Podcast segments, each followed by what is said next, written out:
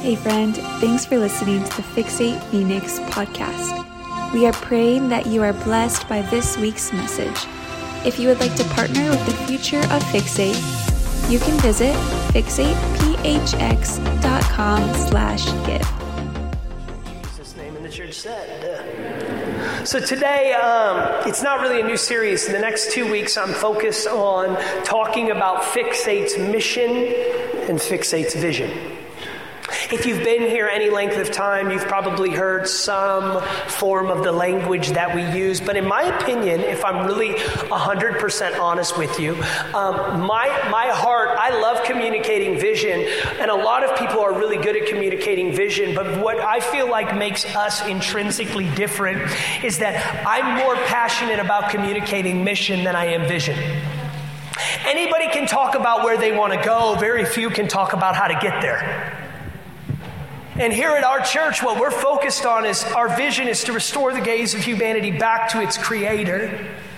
Trusting that when we do, the Creator will create again in our lives as we fixate upon Him. But very few can communicate how we do that. And here it's four words depth, discipline, sacrifice, and sustainability.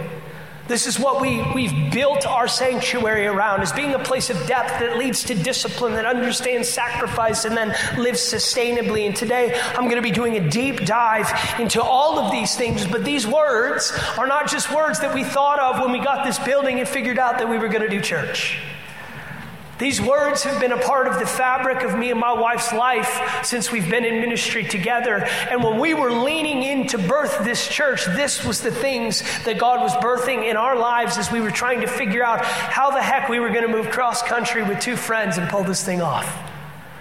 That was two years ago this week. And part of our journey, I have a, a, little picture collage. So if you're in the back, just get your bifocals out. Or if you're Keith, your binoculars or your readers. Our complaints pastor is in the house tonight as well, back corner if you have any complaints. But with that, I want to show you some pictures. So, Trinity, will you throw one up there, the first one? This is the house that me and my wife moved from. It was the first house we lived as a married couple. The reason I show you this house is because if you actually look on the right corner of the house, there's a window there. That window was our home office, where I would say me and Grace probably have hundreds of hours of trying to figure out how the heck we were supposed to plant a church. And so that very far right window was the very first place that Fixate's dream was birthed in a little town in Michigan called St. Joe. So, this is the house that ultimately I flipped, uh, which is not fun. I promise. Don't fix up houses, it's not that cool.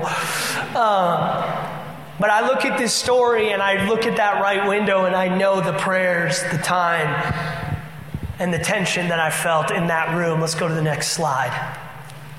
Some of you guys are like, wow, that's a nice bedroom. It's not mine. It is, but some the person sold it after me and they staged it. That was not my room, but it does look good. I'm not going to lie. Um, this is from Zillow. Hopefully, I can't get in trouble. If not, I, whatever. The reason I show you this, this picture is because that is exactly where our bed was. But if you look at where the rug is on the ground, if you've been through C3 or you know our story, um, I never struggled with sleep in my life until I, we started weighing this decision. Where that rug is, is where I used to pace in the middle of the night, trying to figure out how and why God would be calling us to a city and a place where we knew no one and had no connections, but we felt Him leading.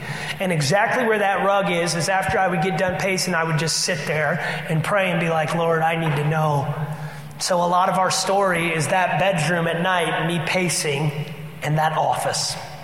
Let's go to the next slide.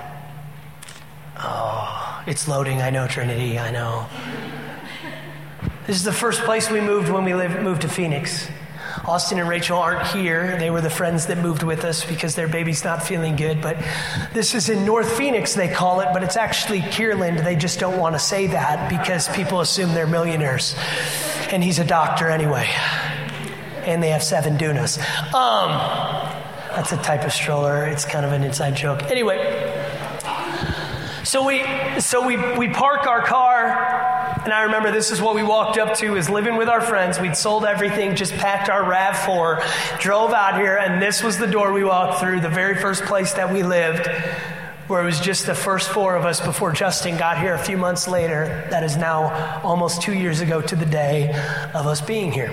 Let's go to the next slide. I know it's loading, Trinity. This is my current home. Some of you guys are like, is that an animal head? Yes, it is. It's, it's kind of a, a, a, keepsake of mine. Essentially, we helped build a church in Africa. I went out there, and then as part of like the dedication ceremony, they let us go on a hunt in which they cooked the whole animal for the entire church. And so I shot that in Uganda. Um, no, I am not a crazy hunter like that. Some of you guys are like, oh my gosh, yeah, don't worry. That was a one time thing. Um, however, this is the first sanctuary of Fixate the first office space. This is where every sermon that has been preached here has came from this room. My wife sits on the left, I sit on the right side.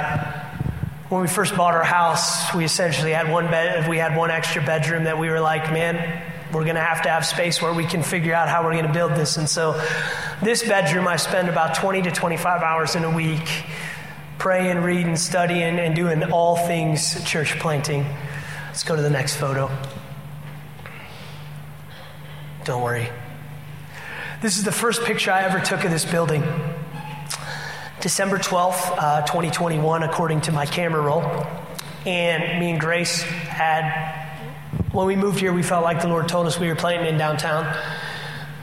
So we just would drive around downtown trying to figure out where are we going to put a church. And this is me reaching through the fence outside and taking a picture. You can go to the next. You can go to the next. Um, picture as well. Um, this is the first time, like I said, I'm taking pictures and I, am evaluating the building and looking at just how beautiful it is. And it was at the time not being used for anything. And when I took these pictures, I, it was a dream of man, it would be sick to have a church here. And now you guys are living in the fulfillment of that dream. So I tell you these and show you these photos. Um, because I think a lot of people have a disconnect when I talk about depth, discipline, sacrifice, and sustainability. If you noticed, the last photo was the church building. Before there was depth, discipline, sacrifice, and sustainability on this stage and in this room, there is depth, discipline, sacrifice, and sustainability in the home offices, in the bedroom, in the, res- in the restaurants, in the coffee shops, on the street corners on the long car trip back and forth, before there was anything that existed in the context of a constructed church building, there was a lifestyle of depth, discipline, sacrifice, and sustainability. The reason I tell you this is because I think a lot of us have compartmentalized what it means to do anything spiritual to a structured and rigid time frame on Sunday mornings in which God has given a sliver of our life in which we hope it will infect the, the mass of it all, instead of the realization that your depth, discipline, sacrifice, and sustainability is how you will own your moments, your interactions, your relationships, how you will own your calling, how you will own your career, how you will lead your families. See, depth, discipline, sacrifice, and sustainability is a mission, but it's also a vision. It's a present day, but it's also a future. It's a challenge. It's a commitment. It's a realization. It's kind of a lot of things. And so when I talk about today, and really what I'm titling it is the fixated mission, what I'm ti- why I'm titling it that is because to be fixated upon God requires components. And these components are what we're going to discuss today. So, with that, let's jump into some scripture if that's okay with you. I'm going to talk today out of Hebrews 12, 7 through verse 15. Before we read that exact passage, though, I want you to understand context. The context is this Hebrews 11 is one of the most famous passages of Scripture in the New Testament. Why is it famous? It starts with, you know, the famous uh, faith is the substance of things hoped for with the evidence of things not seen. And then it goes into this litany of characters, and it says, by faith, and then it'll name one and name what they did. By faith, and then it'll name one and what they did. And this became what's kind of called, I guess you could say in church circles, the hall of faith. Where these men who had lived out this life of obedience to faith in God were remembered. And it wasn't just men, it was also women, were remembered for the magnitude of obedience it took to be faithful to the call. The fun thing about it is, I believe that as this that letter was read out, Hebrews 11, people all stood in their pews and said, "Man, I want to be like that. I want to be like Moses. I want to be like Deborah." As the names were read out of Abraham and, and the names were read out of all of these characters and, and people who had done incredible things, I guarantee everybody is sitting in the crowd going, Yes, amen. Do it again, God. But here's the funny thing Hebrews 11 is just this vision, vision, vision. But Hebrews 12 is this is how you do it.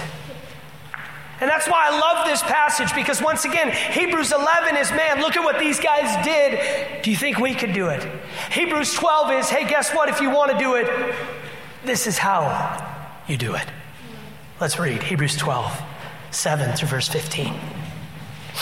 It is for discipline that you endure. I mean, I could stop and just preach the rest of the afternoon on this. How do you endure discipline? James even says it best. He says, Let endurance have its perfect result. There's no other mention of a perfect result in Scripture other than this connection to endurance. What does that mean? What does it mean to endure? I believe this is the day and age in which God is bringing forward a new standard of disciple, and the standard is this resiliency.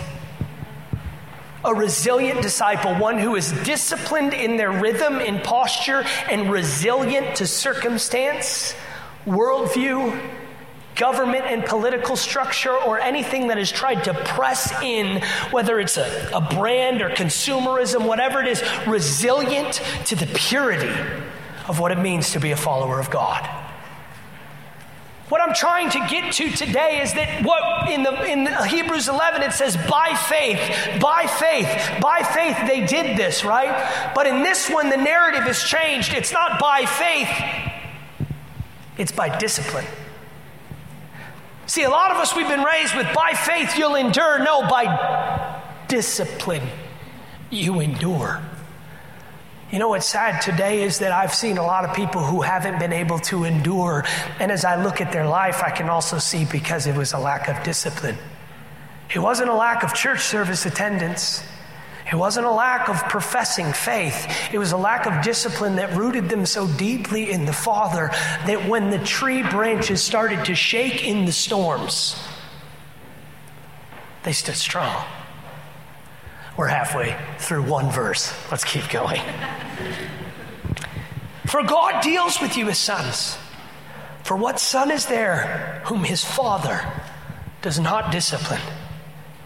But if you are without discipline, of which all have become partakers, then you are illegitimate sons and daughters. Let that sink in. Hey, if you don't have the discipline that shows sonship, you're not a son. See, these are things that once again we don't we don't say these things because they're real pointed, and it's like, oh, did, is that really what he said? If you don't have discipline, you are illegitimate, is what Paul just said. Let's keep reading. It says this. Furthermore, we had earthly fathers to discipline us, and we respected them. Shall we not much rather be subject to the Father of the Spirit and live? For they disciplined us for a short time as seemed best to them but He disciplines us for our good, that we may share in His holiness. I love that because a lot of us, if I were to ask you what a product of discipline is, you would look and say, just doing what I know I'm supposed to to just follow God. No, discipline produces holiness. Holiness shared the Christ like image, sharing of a proximity that illuminates your life. Let's keep reading. It says this. All discipline for the moment seems not to be joyful, but sorrowful. Yet to those who have been trained by it, afterwards it yields the peaceful fruit of righteousness. We're going to keep reading, but in my opinion, this is an extremely overlooked, important aspect of Scripture that needs to be talked about. Most of us in our lives as Christians and believers have heard righteousness talked about. We've heard be righteous, be holy, but have we realized that righteousness produces peace? In my opinion, the world is looking for two things fulfillment and peace. God brings both. However, the language we've used has subtracted both from the equation, and then we say, well, you should still try it. We have to be people who communicate that God is not the complement, He's the completer. We have to be people who know how to speak to the fact that we pursue righteousness because righteousness produces peace. Peace is what we want. Peace is what we crave. Peace is what every marketing firm is selling. It's what every pill is promising. It is what every relationship we're hoping for peace. Righteousness produces peace. Righteousness equals peace. How many of us have ever had that revelation? That to be rhythmically righteous would produce a peace in our hearts. That as scripture says, He gives a peace that surpasses all understanding. That He is the Prince of Peace. That righteousness brings a fruit that is peace. What am I saying to you today? Maybe the thing that you're looking for is found in the depth of the disciplines you're willing to practice. And what's fascinating to me today is that we can get around people who are so anxious, so tired and overworked, out of shape, and searching and striving for anything that would bring peace, not realizing that the greatest peace you could ever find is in the righteousness of God and the pursuit of your life unto that righteousness. Let's keep reading. Verse 12, therefore, strengthen the hands that are weak and the knees that are feeble. Make straight paths for your feet so that the limb which is lame may not be put out of joint, but rather be healed.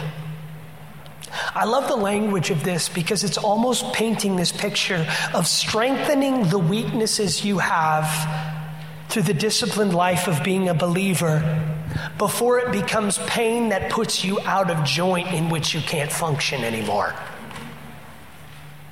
That to, to, reach, to strengthen the hands and to make sure the limbs and the knees are ready to keep walking is to be aware that we must be pursuing a journey step by step in front of us and aware of weaknesses that may try to take us out of that journey.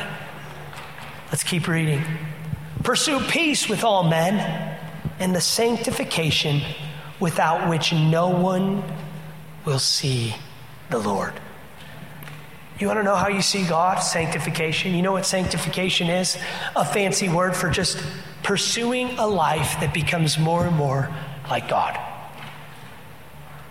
Be holy as I am holy, sanctified. The process of this sanctification is this rhythmic discipline, an implementation of habits that says, God, I am not content from hearing, receiving, and leaving, but God, this must get inside me. I must become more like you. I must be changed into your image. I am fixated upon my Creator, and as I trust He is the one who creates in my life, I want to see that creation come out of me. What am I challenging you today? Is that a lot of us to see God, but very few of us want to submit to sanctification. Blessed are the pure in heart, for they'll see God. How do you get a pure heart? You get close to the purest one. Let's keep reading.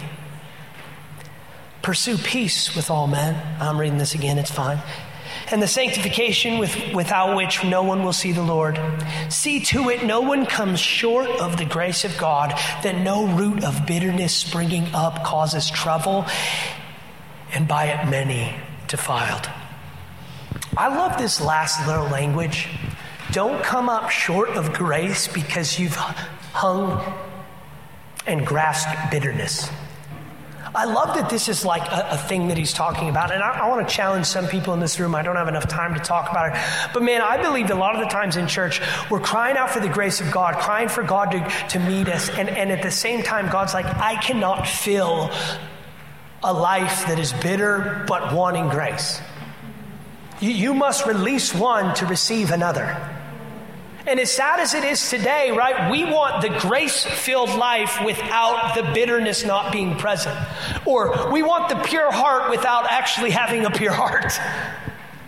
And so, as we start talking about depth, discipline, sacrifice, and sustainability today, I pray that we are thinking practically about the challenges of Hebrews 12 so that maybe we're the ones who are remembered like the Hebrews 11. So, today, how do we live on the collective mission?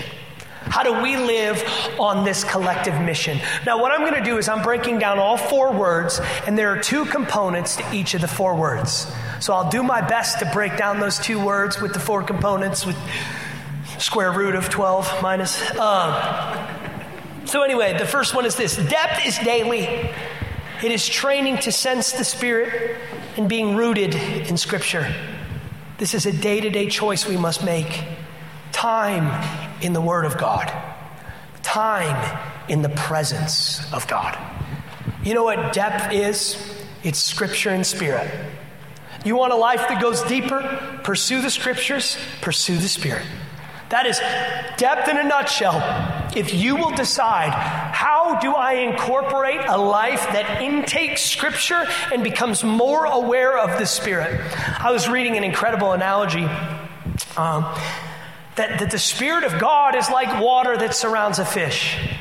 Water that surrounds fish are both around them, within them, and everything they've ever known. They just aren't typically aware of it until they're taken out of the water. And they realize, oh, this is so much a part of me that I will die without it. See, this is the presence of God. It is, it is within us, it is around us, and it is everything and all things all at once. It's just if you'll see it, if you'll be aware of it, if you will frame your life in a way that intakes Scripture so the eyes are opened wider and the light can shine a little deeper. You know, there's a really good quote that challenged me. It's by a name by the name of Langdon Gilkey. What is natural to us as humans is not atheism, it is idolatry. And there's a whole nother segment in, that he talked about, but in it he said atheism is too rigid, it is too narrow, it is too calibrated and calculated, but idolatry is something in every man's heart. Born into all of us is this idea. And what's sad to me is this Typically, what we do within salvation and altar call moments in the typical Western context is we say, God, I want you to be Lord of my life. And we don't realize that we are professing Lordship, inviting in the Spirit to knock other idols off the pedestal and put Himself as the only one. So, the reason you feel pain, discomfort, there's a cost, sacrifice, all these things is God is confronting any idol and making that heart pure. What am I challenging you in today is that is truly do you are you okay with a life that is both rooted in this depth of scripture and spirit that confronts the idols that have you have put inside that you don't even know are there? And are you willing to not only become aware of them but also change them? And for some of us today this is the sad thing. And I see it a lot in church is sometimes we only understand the anatomy of things the best way when they are fully broken and laid bare in front of us for us to see the shatteredness and the anatomy that made up that flawed thing.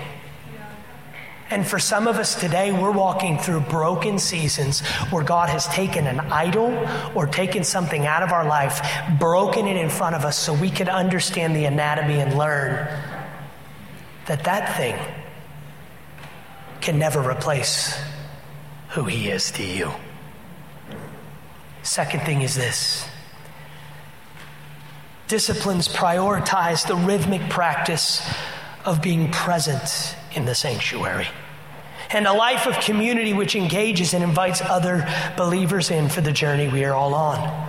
We must make direct choices to confront our life and change it if a lack of discipline and commitment are labels we have attached to our walk with God.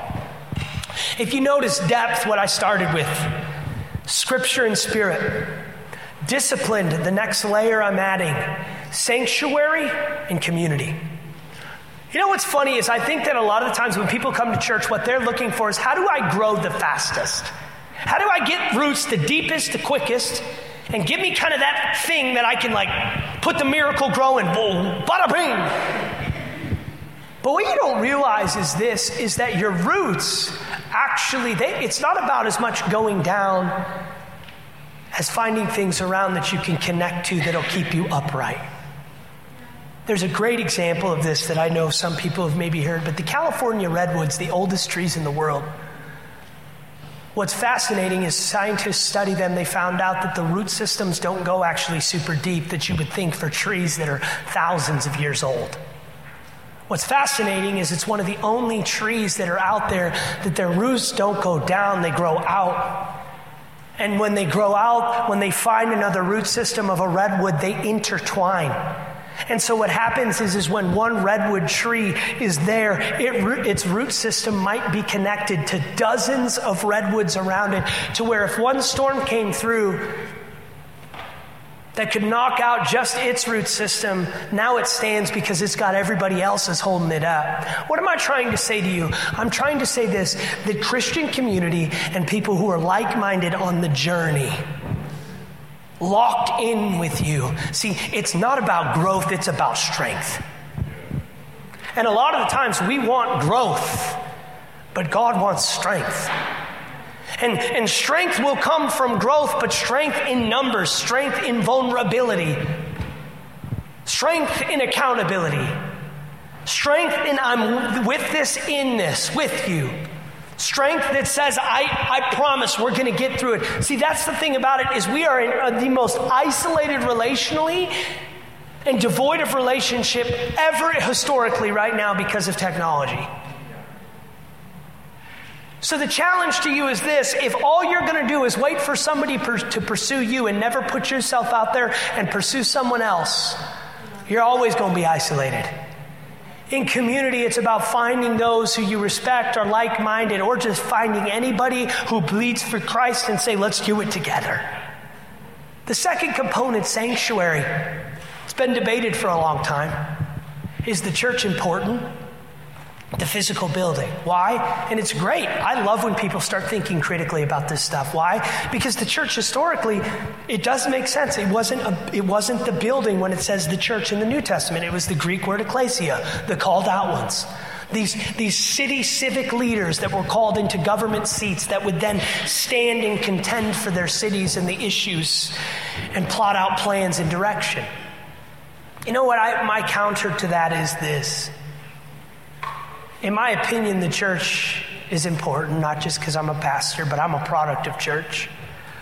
But I always ask people who say, you know, I don't need the church, I am the church. I always ask them, you know, what do you think, what was Jesus' first words ever in Scripture? If you know the story, Jesus' mother loses him. He's a young boy, many believe anywhere from 13 to 16 years old. She finds out that he's stuck behind at the temple after the Passover celebration and is, and is schooling religious leaders. And she comes up, the very first words we have of Jesus ever speaking on earth. Didn't you know you would find me in my Father's house? And this is taken from another translation consumed with all things Him.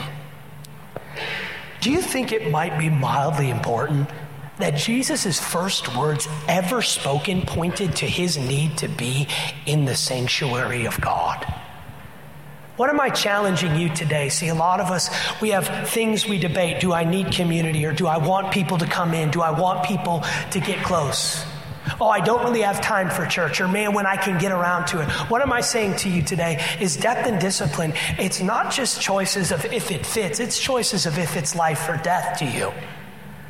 Because at some point, it will become that.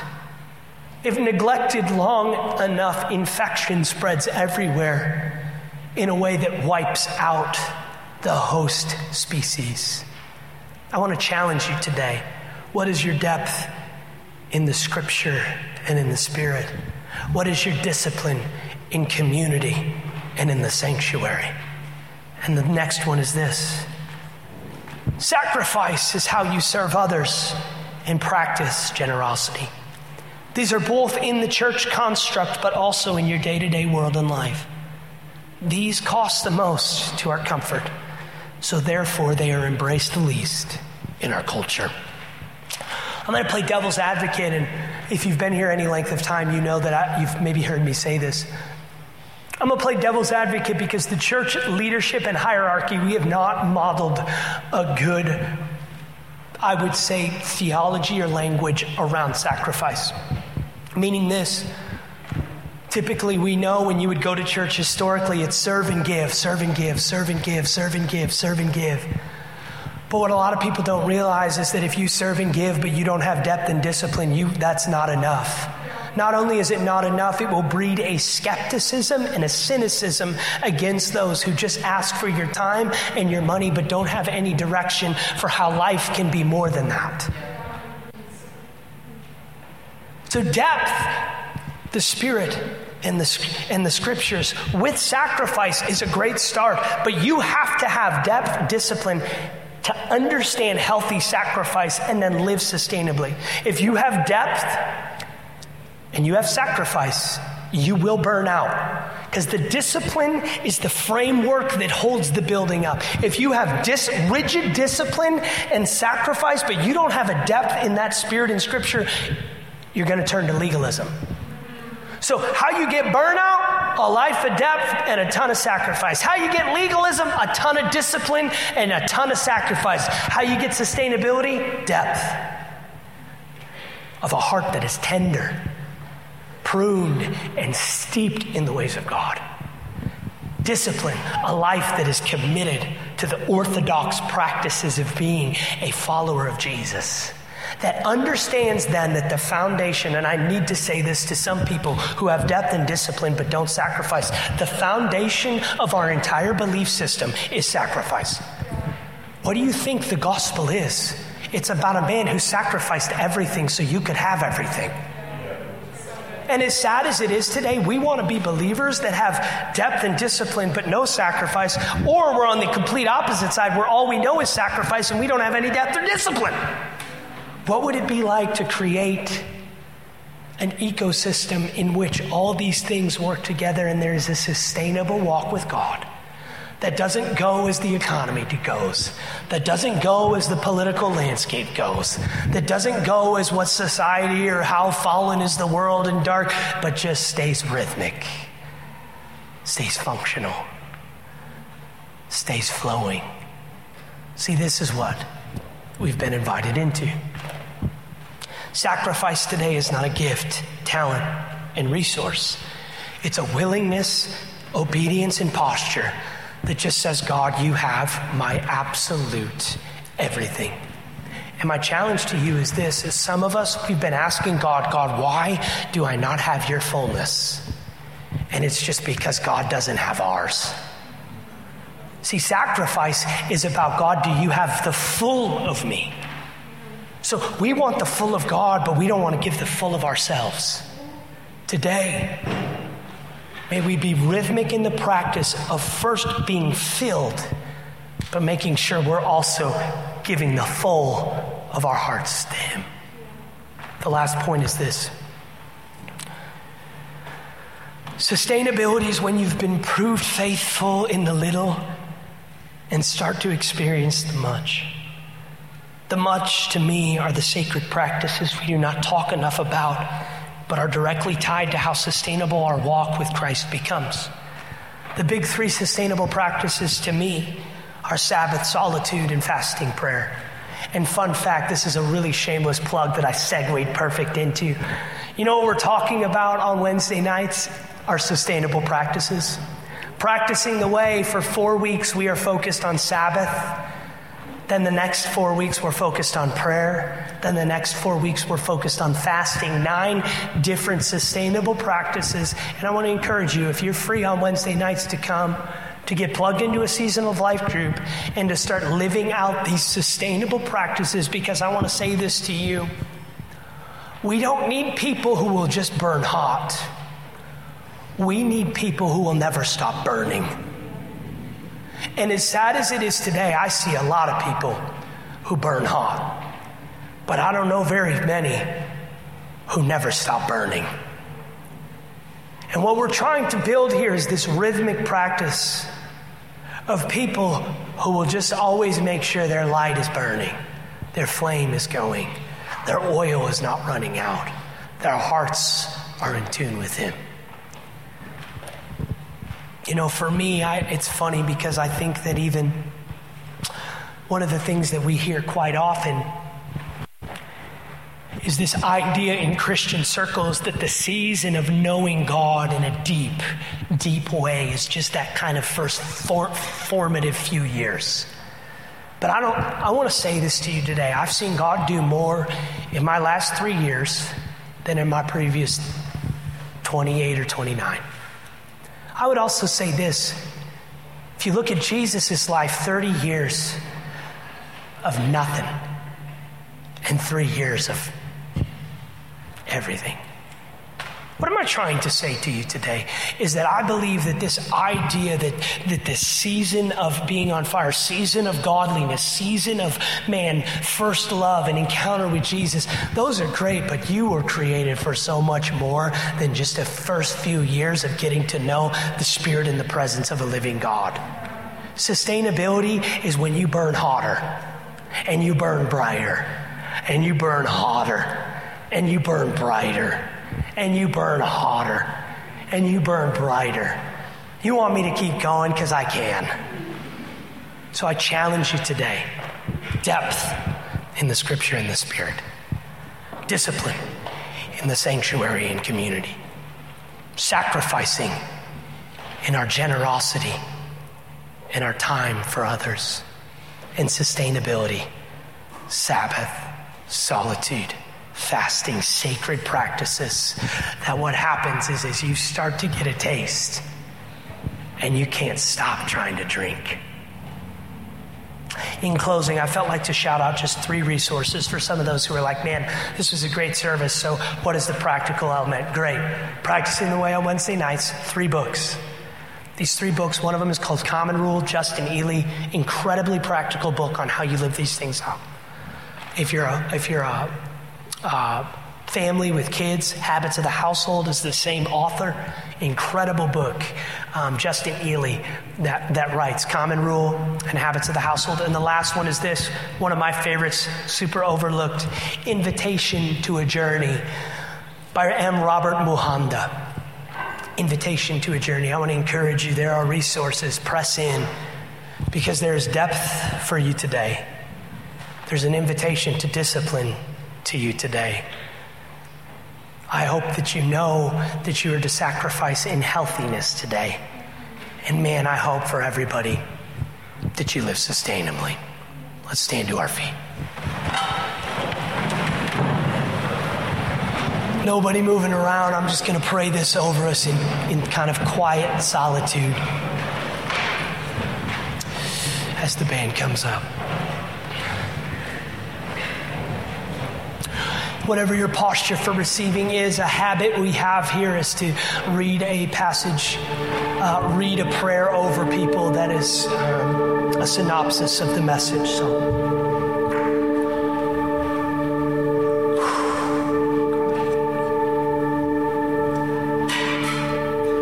Today, would you give us strength, God? Strength in the hands that are weak and the feet that are feeble to address the weakness of our humanity before it becomes the pain we feel of just this fallen world. Oh God, make us holy today. Holy Spirit, would you challenge our pursuit of depth in you? Would you convict our level of discipline? Mold us to embrace sacrifice so we may then live sustainable. God, you are not a complement to our lives. You are what completes them. We are not looking for self help to become a better version. We are looking to be made new creation. We are here not to produce, but to be so aware of the presence of you in our lives that it produces the things our very souls desire. We choose the presence today over our needs and wants, over our yearning and craving. We trust that when we choose the Creator, He creates in us. Today, God, may we be steeped in these words, reminded of the importance of these words, and start to form our lives around these words. Depth for today, discipline for our life, sacrifice for our world, sustainability for our soul. We lean in today believing we serve a God of the ordinary that can be found in our